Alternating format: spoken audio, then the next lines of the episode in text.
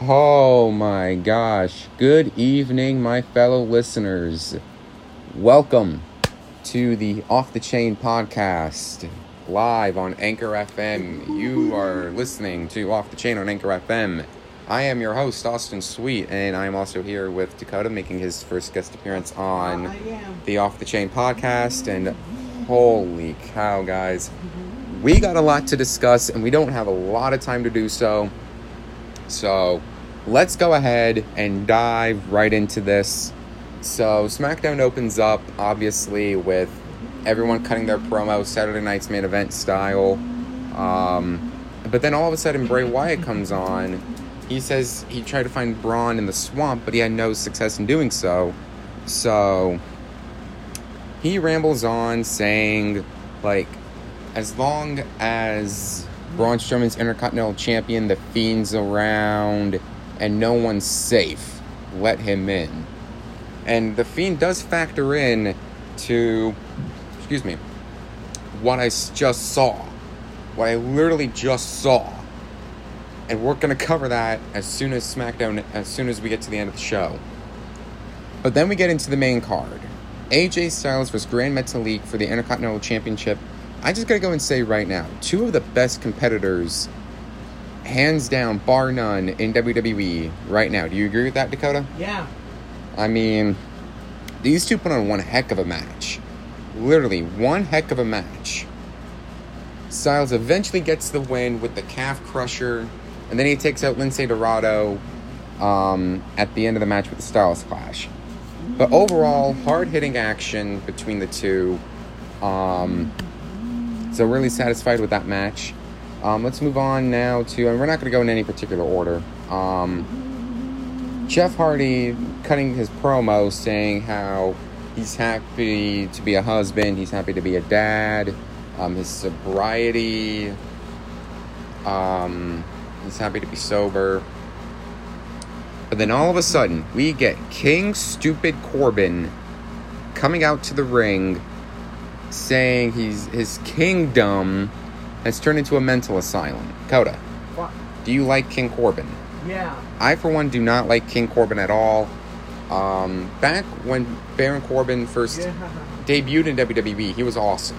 Now they just made him into a complete joke. Um, then he said he had a match with Drew Gulak, and he talked about Matt Riddle, and I'm surprised no one's saying, "Why do you why do you hate Matt Riddle?" I never said I hated Matt Riddle. I never said I hated him. He's probably Matt Riddle is one of the best technical wrestlers right now. He rambles on, and he says that he that he can't find his shoes, a complete joke. And then he offers Chad Gable um, a chance to take out Matt Riddle. So during um, King Corbin versus Drew Gulak, Matt Riddle comes out. King Corbin obviously gets the win. Go figure. I mean, why did why did Drew Gulak even re-sign with WWE? Just to make him a complete joke? I believe so. So, um, so that happens, and then Chad Gable comes in out of nowhere and attacks uh, Matt Riddle. Um, so very, very surprising to see where this goes with um between Chad Gable and Shorty G. So then we get Big E versus The Miz. He kicks off his mini singles run until Kofi Kingston comes back. And if you guys remember correctly, last week, um, Kofi said that he would be out for six weeks. He beats The Miz by submission. That's something that, ha- that Big E's usually never done. So if I was WWE, I would actually literally book Big E to be a singles competitor and break up the New Day. But it's it's e- it's neither here nor there in my opinion. But at the same time though, you also got to factor in that the New Day has been around for a really long time. They've done it all in the business, multiple time tag team champion. They've done it all. Keep my corner back, Austin. So What? Okay, go ahead. Sorry. Um, but it's gonna be kind of interesting to see where this goes. So You Bayley happy? we're gonna, yeah, Dakota mentioned Bayley. We're gonna cover that at the end of the show. Um. So then we see Cesaro and Nakamura celebrating their tag team title win. Um, and then Lucha House Party comes in. AJ Styles literally laid them out minutes ago in the ring. But it's whatever. Um, they say that they're going to um, challenge for the tag team titles. It's not going to be long before they do eventually challenge for the SmackDown Tag Team Championships. Um, so it's going to be kind of interesting to see where the tag team division goes from there. Then we get Naomi defeating Lacey Evans with a backslide. This feud I could literally care less about. I don't care for this Naomi Lacey Evans feud, and it's all over a freaking tweet. So, don't care for the feud. That's my thought on it. Let's move on. Sheamus tells SmackDown that Jeff Hardy isn't his problem anymore, and um, and he warns the SmackDown locker room. So it's gonna be interesting to see what goes on there with that. Um, then we get Otis and Mandy Rose. Oh my gosh, dude, come on WWE. Otis is money is Mr. Money in the Bank. You put the briefcase on Otis for a reason. And he's still with Mandy Rose. Come on, WWE. You need to focus on the task at hand, and that's having Otis as Mr. Money in the Bank not being with Mandy Rose. I'm sorry, that's my thought on it. So that's just my opinion.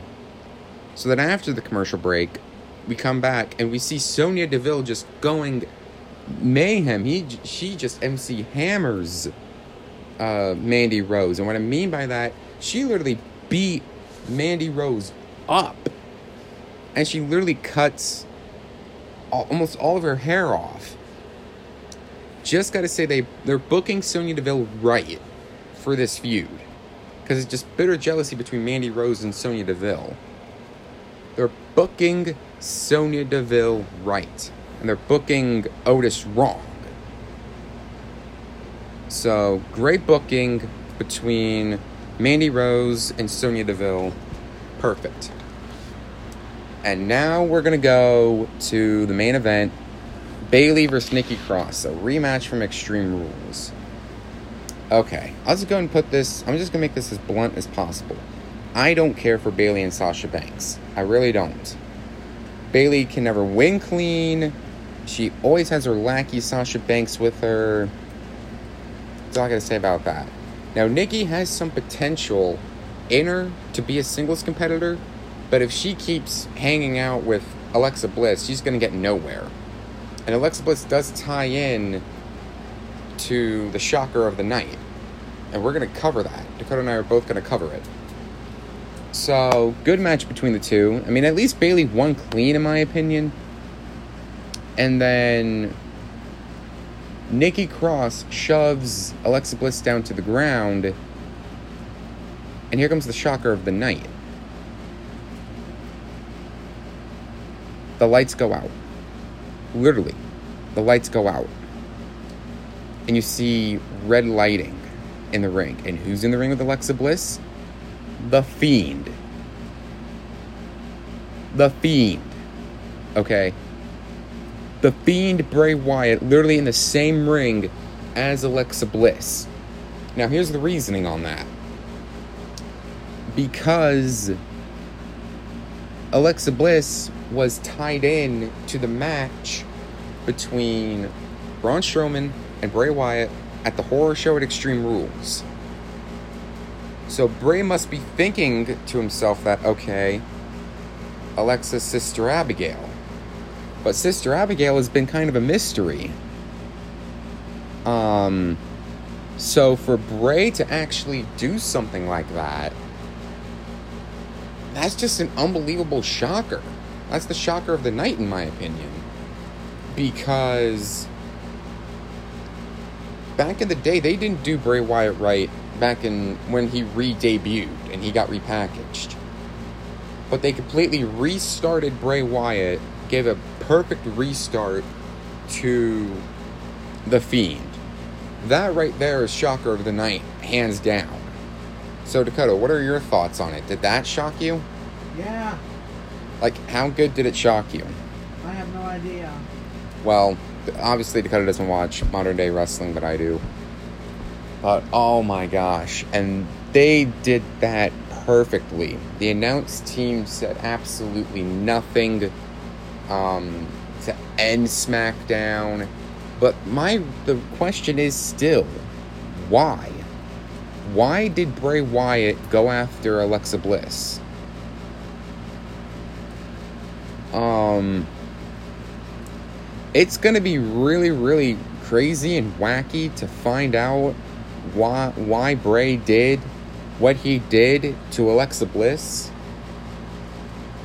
Um, so it's gonna be really, really interesting to see what happens. Um, match of the night, I will definitely give it to AJ Styles and Grand Met- and uh, Grand Metalik. Uh, both put on an excellent show, like I said. But with Jeff Hardy and all that, I forgot to mention WWE really needs to move on with Jeff Hardy. They need they need to. They got no choice but to move on with Jeff Hardy. You can't have him keep feuding with Sheamus. It's gonna get repetitive. It's gonna get boring. Don't get me wrong. The bar fight was great, but you need to switch it up. Switch it up, WWE. Do something else with Jeff Hardy don't align him with King Corbin. I mean, God forbid. You align him with King Corbin, and you're going to get nowhere with that. But the shocker of the night, like I said, and I can't get my mind wrapped around this Bray Wyatt attacks Alexa Bliss to end SmackDown. Um, that was a really creepy way to end SmackDown, to be honest. But it's just, oh my gosh. Crazy, crazy, crazy. So we're going to find out hopefully next week um, what happens next. Maybe we'll get an explanation from Bray Wyatt. But more importantly, I don't think we should get an explanation. I don't think Bray needs to explain anything. It should be the Fiend explaining what he, why he did it to Alexa Bliss. Because trust me when I say this, the Fiend doesn't talk. The Fiend doesn't talk. He lets his actions speak louder than his words. But I think it is time for the Fiend to talk. The Fiend needs to speak.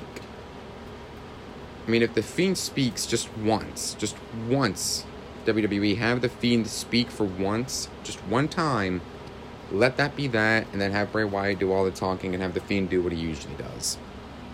So that would be, that's to be kind of cool. Um, and it's going to be very, very interesting to see what happens next with Bray Wyatt because the way they pulled it off tonight was perfect, in my opinion. All right, so the final verdict for Friday night for the July 31st, 2020 episode of, Smack, of Friday Night SmackDown. It had its pros and cons, but with that ending,